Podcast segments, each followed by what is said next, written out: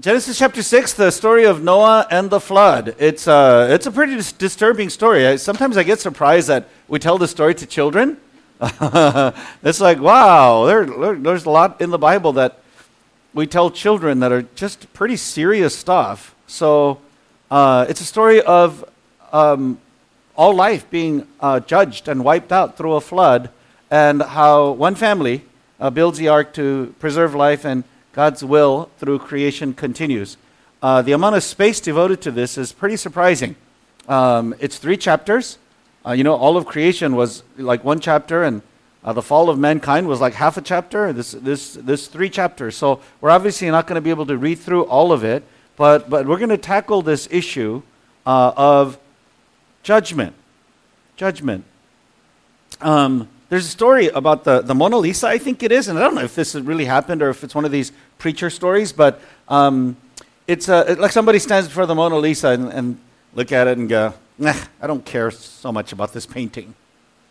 And then the, um, the docent standing next to the painting says, Oh, uh, sir, the artistic merit of this painting has been established long ago. When you stand before this work of art, you don't judge it, it judges you right? Uh, so I, I, don't, I don't know what your views are about art, but um, because I think a lot of it is like, eh, you know, um, I took art appreciation in college. Um, I don't recommend it if you have sleep issues because they would always turn off the light to, to show the slides, right? These were back when we had Kodak carousels, and that's what the. And I realized this is one class you cannot make up uh, by studying for it out of class because you have to look at the artwork and I fell asleep, so I had to drop it. But that story still, still kind of like you, you get what, what, what, it, what it's trying to say. In other words, if you're standing before the Mona Lisa and you're like, what's the big deal? You sort of have to say, okay, so what am I missing? Right? Like, what am I? That, that's, that, that's what that means. Like, no, it judges you. I think there's something about scripture that that's applicable to throughout, particularly this kind of story, particularly today. Because I think we live in an era where like personal entitlement and my rights and and like who says and all of this is really in the air. And so the idea of judgment, like so like you, you look at the look, look at the word judge or judgment. And if I ask you to use it in a sentence, like the sentences that would come up are probably pretty negative. Like, who are you to judge? Or, oh, you're so judgmental. Um, they're probably on the negative side except if you're an oppressed person. Then, then the judge is your only hope, you know, in some way. So, depending on the context, right? So, I want, I want to tackle this, and I want you to kind of study your own reaction to the idea that how dare God judge all of mankind? Like, that, is, that, is that what's sort of surging up? And I want you to think about that. Um, and, uh, and what does it mean to be God? Like, what does it mean that we have a God who is intimately involved with humanity. Not, not, not the, the deist God who wound up the world and walked away, but, but somebody who cares about you more than mom does, who, who every hair on, on your head are numbered. Before a word is on my lips, O Lord, you know it completely. Like we have a God that is that involved and yet utterly holy, and here we are constantly um, thinking corrupt thoughts and deceitful so through and through and you know envying our, our best friends and wishing for their downfall in our in our like slightly uh, below average but only slightly below average moments so how, how does god interact with that kind of world um, those are some of the thoughts that, that lie behind this story uh, so I've selected some passages, so, so let's look at it together. Genesis chapter 6. Uh, when men began to multiply on the face of the land and daughters were born to them, the sons of God saw that the daughters of men were attractive, and they took as their wives any they chose. Then the Lord said, My spirit shall not abide in man forever, for he is flesh, his days shall be 120 years. The Nephilim were on the earth in those days, and also afterward when the sons of God came into the daughters of men, and they bore children to them. These were the mighty men who were of old, the men of renown. So, a lot of mystery in these first couple of verses uh, that describes the pre flood era. Verse 5 The Lord saw that the wickedness of men was great in the earth, and that every intention of the thoughts of his heart was only evil continually. And the Lord regretted that he had made man on the earth, and it grieved him to his heart. So the Lord said, I will blot out man whom I have created from the face of the land, man and animals and creeping things and birds of the heavens, for I am sorry that I have made them. But Noah found favor in the eyes of the Lord. These are the generations of Noah. Noah was a righteous man, blameless in his generation. Noah walked with God. And then there's the, the whole description of the building of the ark, which, by the way, the dimensions of which, like we don't know how, to, how, how big a cubit is. People guess that it's from, you know, uh, elbow to, to tip of the fingers. Like, that's a guess. Uh, but the ratios are preserved, and the ratios conform to modern naval architecture, like something like, like, like 3 to 7 ratio, like for seaworthiness. So there's a lot here that I want to get into, which I, which I won't. Uh, and then we'll skip over to chapter 7. In the 600th year of Noah's life, in the second month, on the 17th day of the month, on that day, all the fountains of the great deep burst forth, and the windows of the heavens were opened, and rain fell upon the earth 40 days and 40 nights. And the waters prevailed on the earth 150 days. And then we pick up when uh, it's all over. Uh, but God remembered Noah and all the beasts and all the livestock that were with him in the ark, and God made a wind blow over the earth and the waters subsided.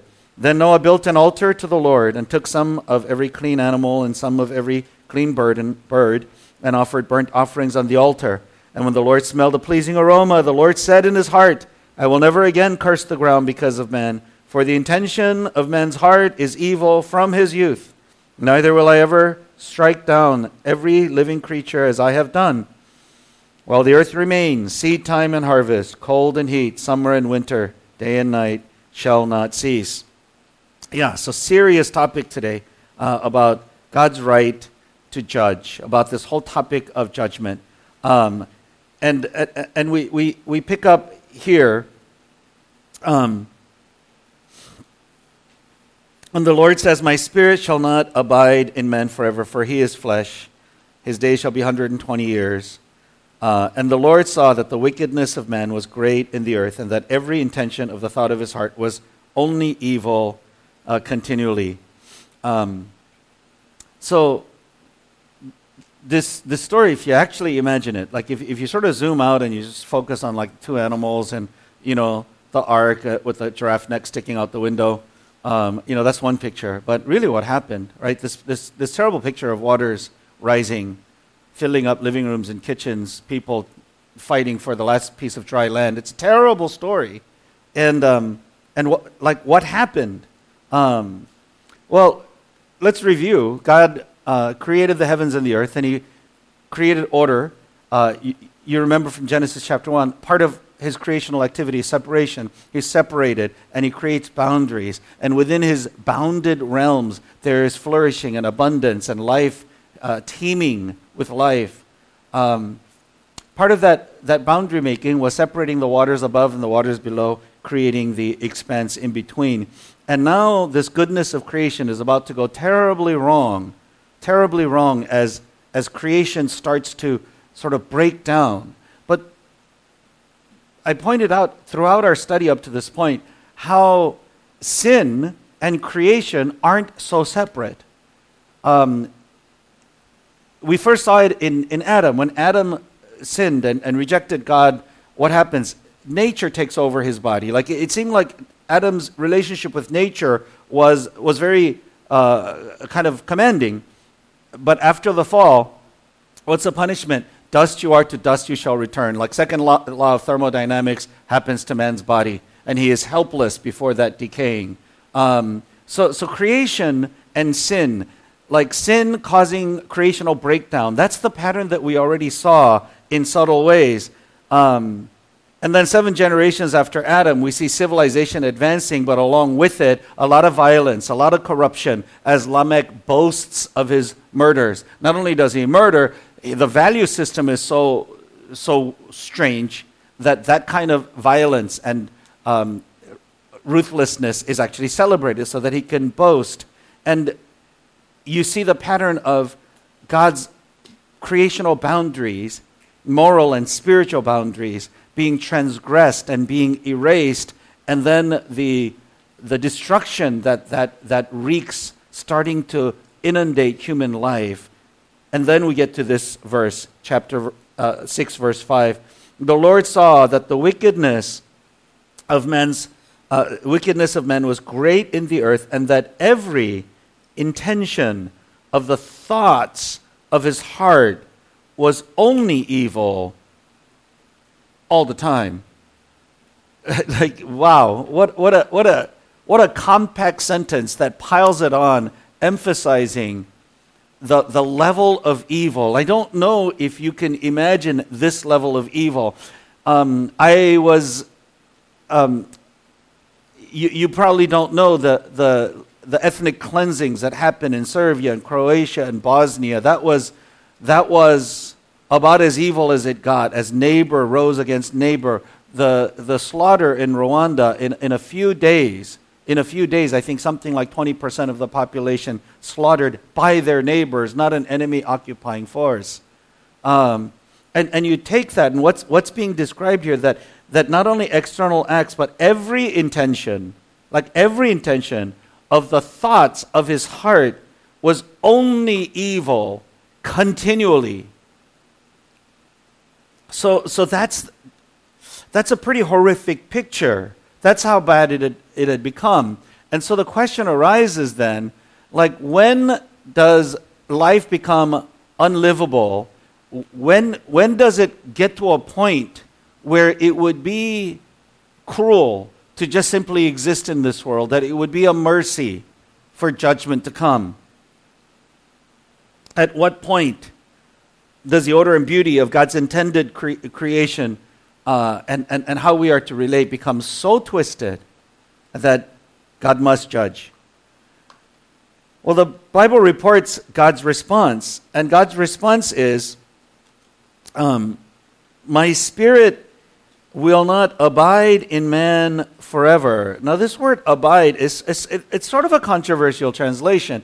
Um, two other translations, the NIV and the NASB, renders this word strive or struggle. NIV says contend.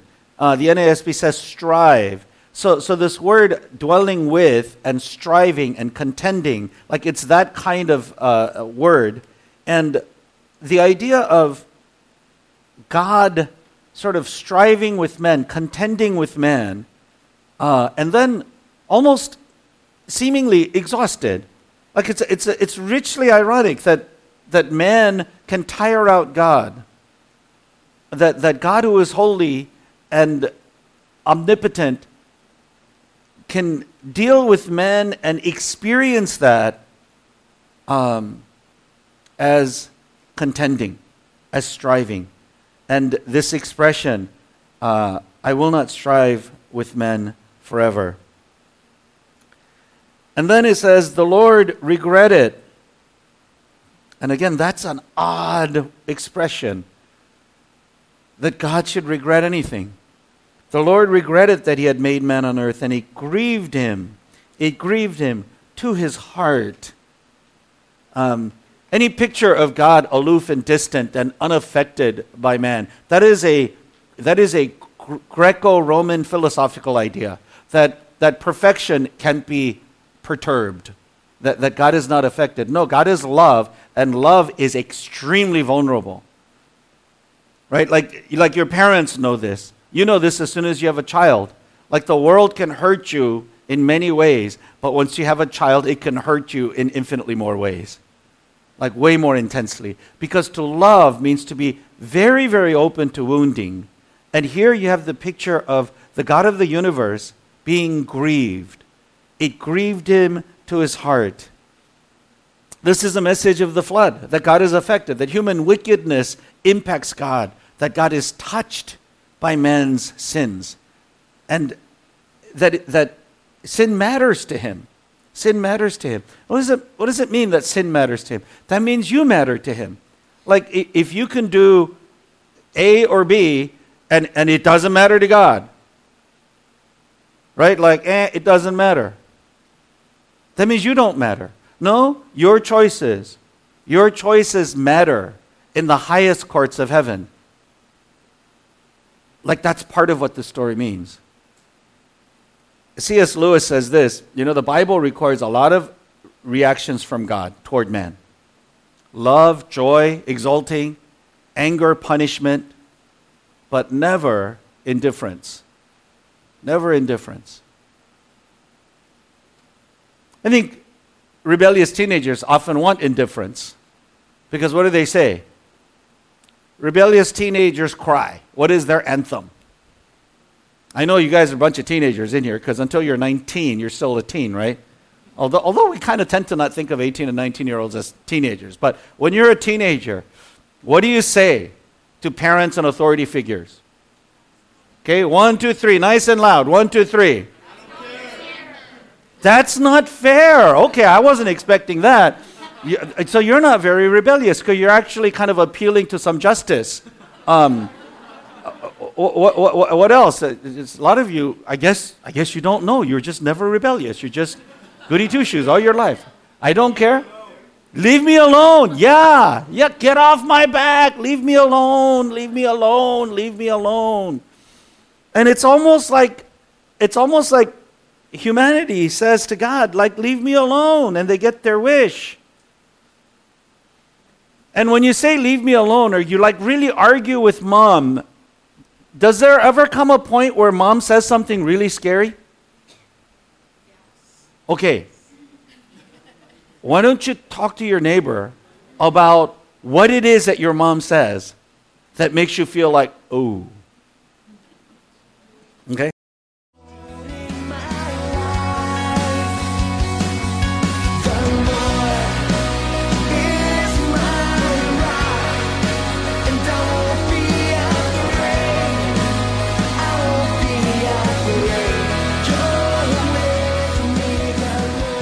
All right.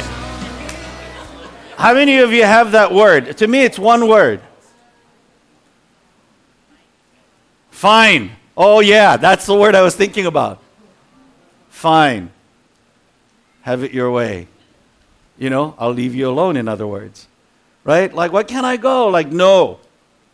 All the other kids are there. Ah, no. Ah. Then afterwards, you sense a different look on your mom's face a look of fatigue, a look of resignation, maybe defeat, maybe hurt. And she says, Okay, fine. Do what you want. And she walks out. And you're like, Oh gosh, what have I done? right? And like, I don't think you go, Yes, I got my way. You know, you, like you might actually take that as some kind of grudging permission and walk out the door chastened and a little bit kind of, right? And, and, and the relationship maybe kind of shifts a little bit. Or maybe you say to yourself, oh man, next time I better not push it this far, right? Well, guess what the Bible says judgment is? It's God letting go. It's not a furious God gleefully inflicting pain, nor a cold and disgusted God walking away. It's, it's letting go. Three times in the book of Romans, Apostle Paul says, and God gave them up to a depraved mind. God gave them up to their rebellion. God gave them over to what they wanted. And in some ways, the flood is God holding back the waters of destruction it's sort of the cancellation of the second day of creation. When God separates the waters from uh, uh, below and the waters from, uh, from above the expanse, and, and, and they touch, and a critical mass of sin causes some kind of critical mass uh, on, in nature to erupt. The boundaries get revoked. So again, the, the Bible describes man not as isolated from creation because we are connected to the God of creation. I think it's one of the most immature things in life to say, um, like, don't mind me. I don't want to bother anybody, and, and you won't bother me. Like it's a victimless crime. Like, no, there's, that's, I think, one of the most clueless and false things to say because you are connected. Mom says, Come down for dinner. Teenage boy says, I'm not hungry. So, well, it's dinner time. Come down. Why are you making a big deal out of it? I'm not hungry. I'm not saying nobody else should eat. Y'all eat. I'm not hungry. You know? And and and and and the parents feel like, wait, like if you won't come down to dinner, there's there's a way in which you're eroding our family. There's a way in which you're sort of weakening the bonds and, and how do you explain to the sociopathic being? Like, if you're not at the dining table, you're, you're eroding this precious unit that protected you and gave you life.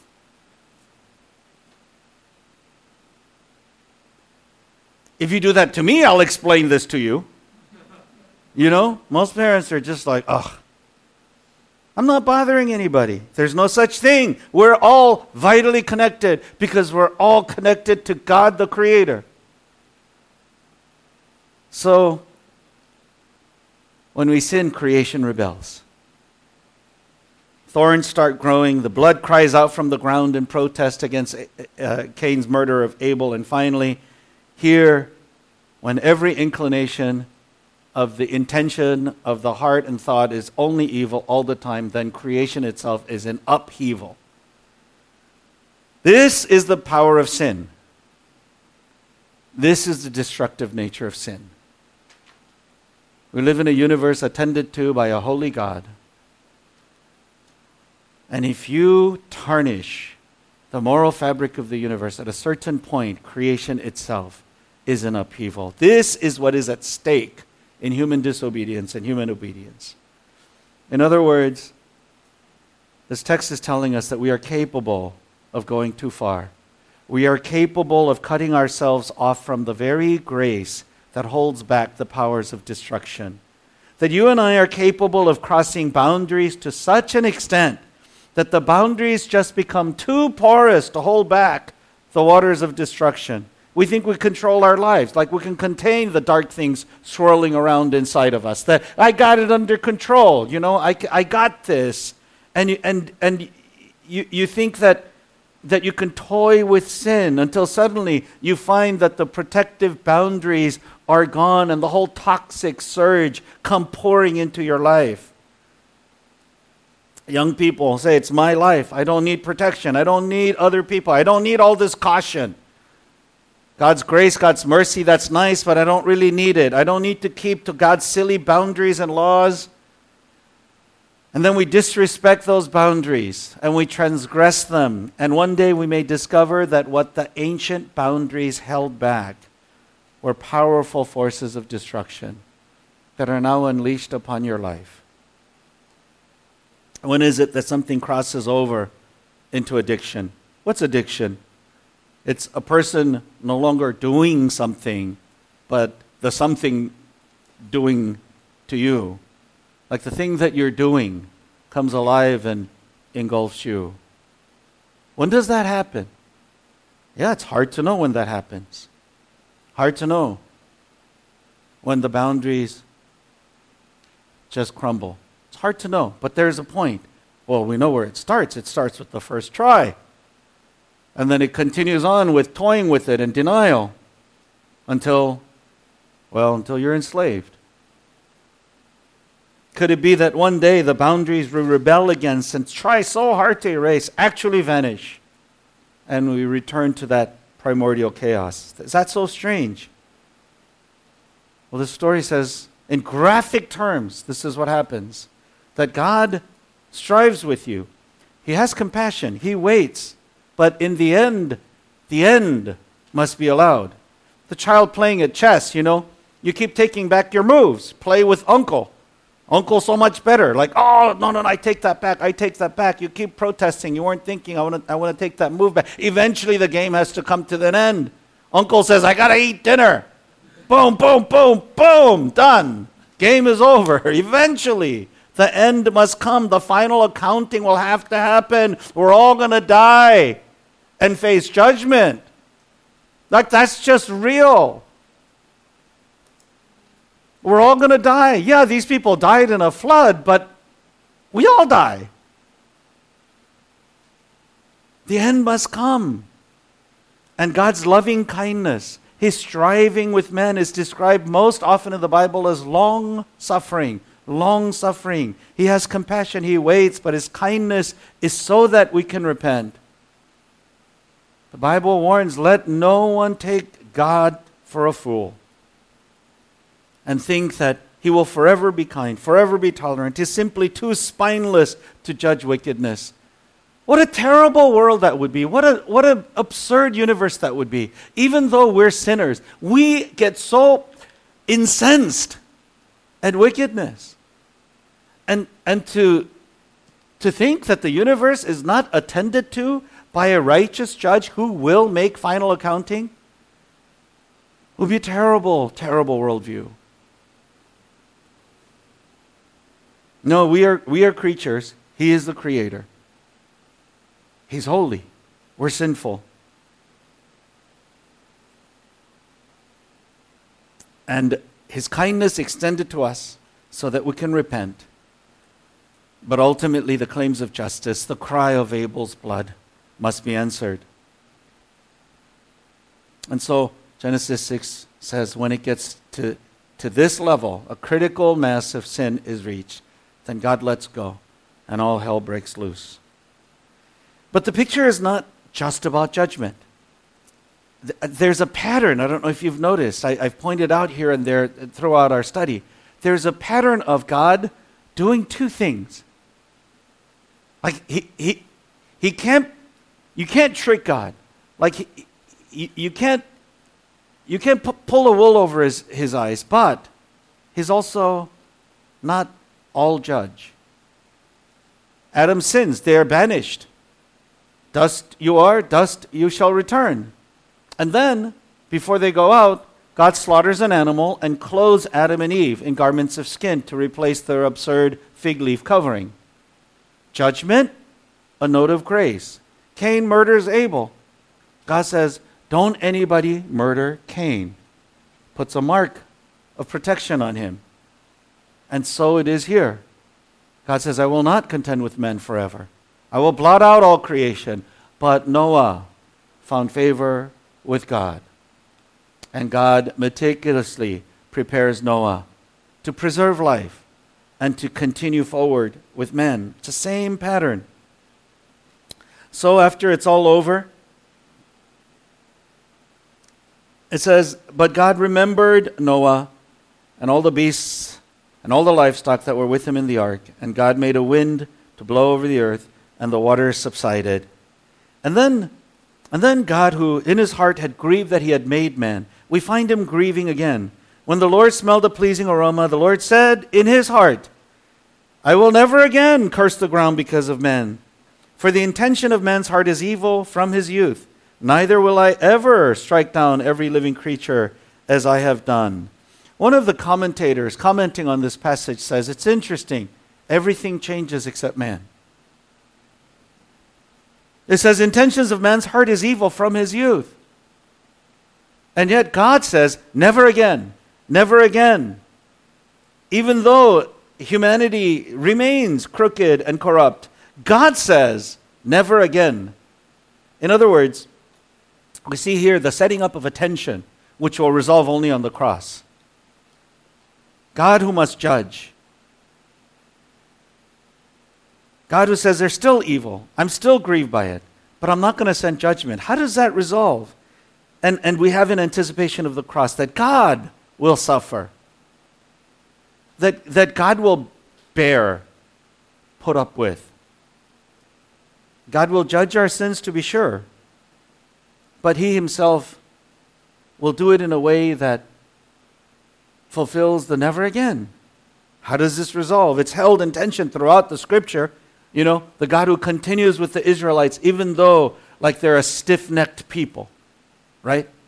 Like God's faithful covenantal uh, commitment to his people, the pattern of God exercising judgment, uncompromising, never negotiating away his character, his holiness, or his glory, and yet continuing to move into the future with a people who remain sinful. How is this going to happen?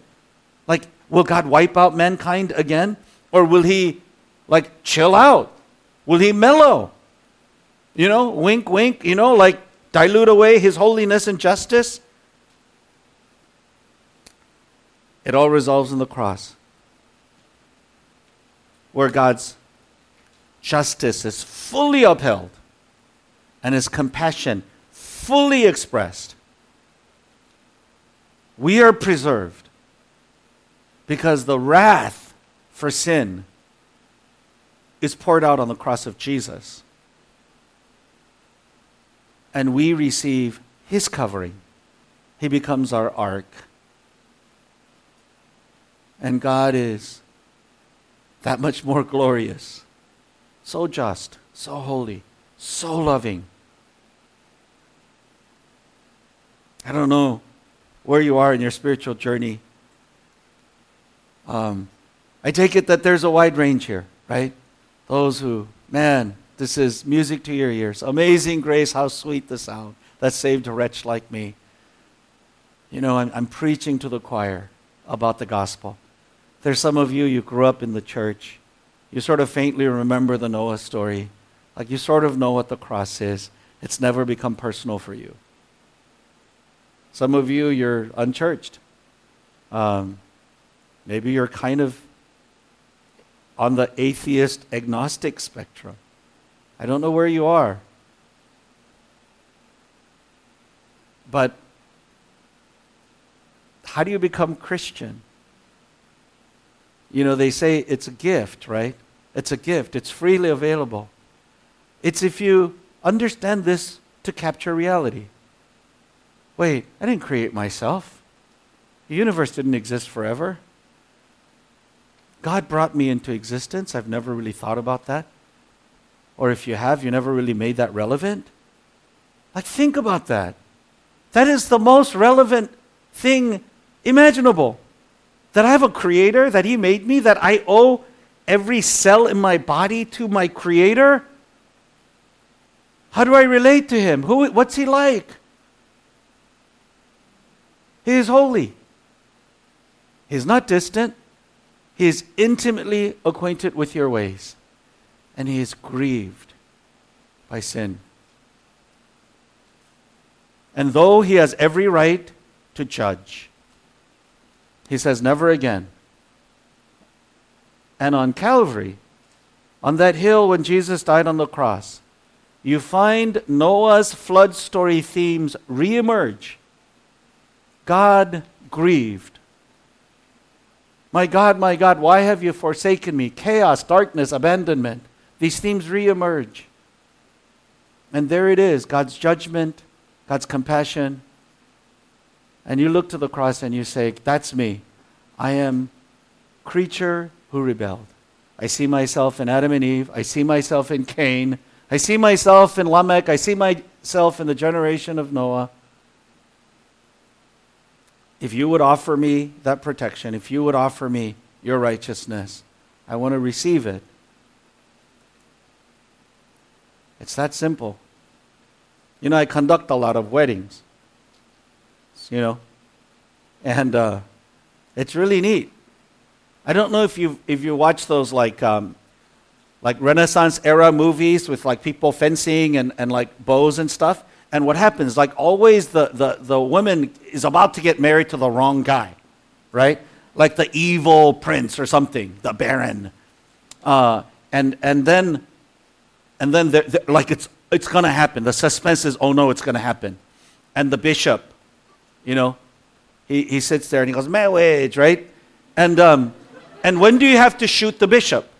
The archers who are hiding in the rafters of the cathedral have to shoot the bishop in the back so that he can't say, I pronounce you. Like before, the, I, and then, and then you, you swoop down and, and take away uh, the young maiden to the, the rightful, you know, like. Um, maybe you've never seen this movie. So I remember feeling a little tingling behind my back, you know, I pronounce you, you know. Um, and it's magical because as soon as I say those words, it happens. It's weird. You know, something as forever, something as solid as a marriage. Just happens. Because the parties say, I do, in front of witnesses. And there's no magic in the pastor saying, I pronounce you, you know, husband and wife. Like, there's no magic in that. But you, you, you get that. How do you become Christian? You say, well, given all of that, I want to receive that because I am that sinner who needs the covering of the blood of Jesus. And then you learn how to be a good husband and how to be a, a, good wife and how to be a mom, like for the next 60 years. Right? Don't think like, well, I don't know this and I don't know this and I don't know if I can this and, you know, like I'm addicted to whatever and I don't know if like I'll be good enough to be a Christian. Of course, you're not going to be a good enough Christian. Like, that's not how it works. It works because you're, you're just a good sinner. If you could do it, then why did Jesus die? So people think like, oh, I'm going to be a bad Christian. Of course, that, that's the only kind there is. that's why we come to the cross again and again. And so that's why we sing his praises again and again. It's really simple and extremely rich. So look, if you haven't made that decision, if you if you but but you're there and you're just like waiting for something to happen.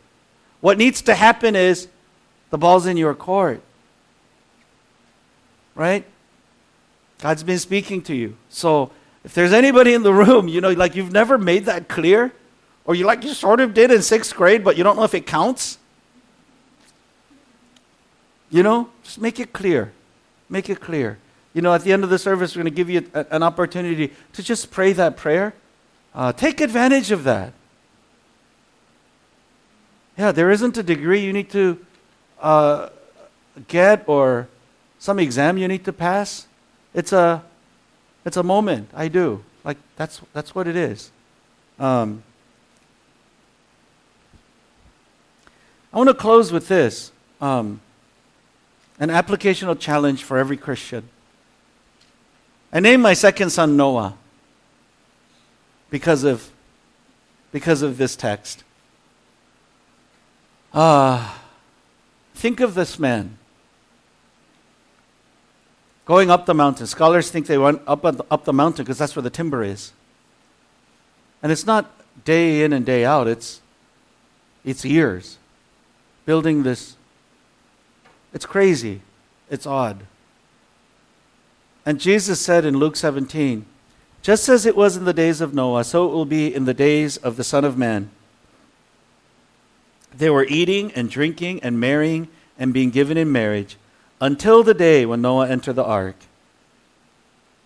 And the flood came and destroyed them all. While the whole world pursues its, its agenda. Here's Noah. So odd. What a, what a crazy and odd picture this old saint must have seemed. I think we need that kind of embracing of the oddness among Christians. Why is he doing something so odd?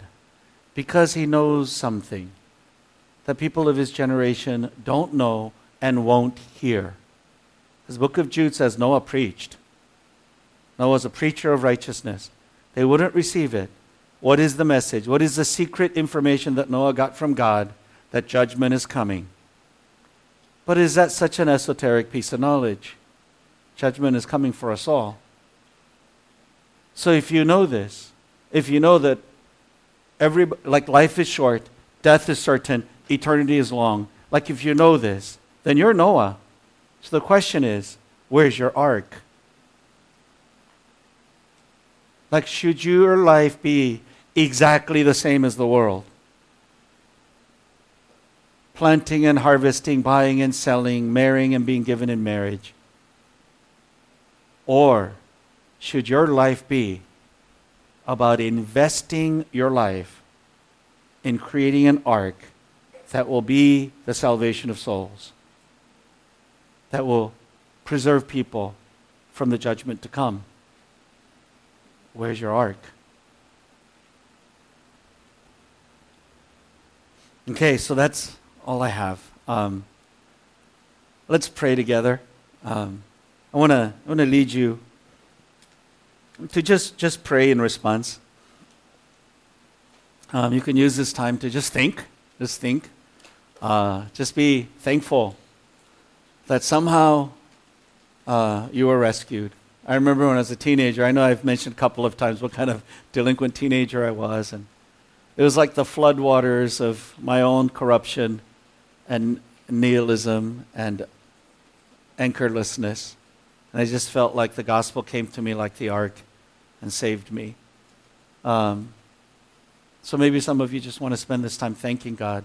But I, but, but I just want to give you that opportunity uh, to acknowledge God as the rightful judge and Jesus, the cross of Jesus, as, as that vehicle that God's providing for you. And if you've never made that decision, please pray Lord, you're my creator. You're the rightful king over my life. I'm a sinner who's taken control over my life as if it's my life, and it isn't. And I now want to give it back to you and receive your righteousness that you bled on the cross to give me. So, yeah, so let's spend one minute just responding in prayer. So let's pray.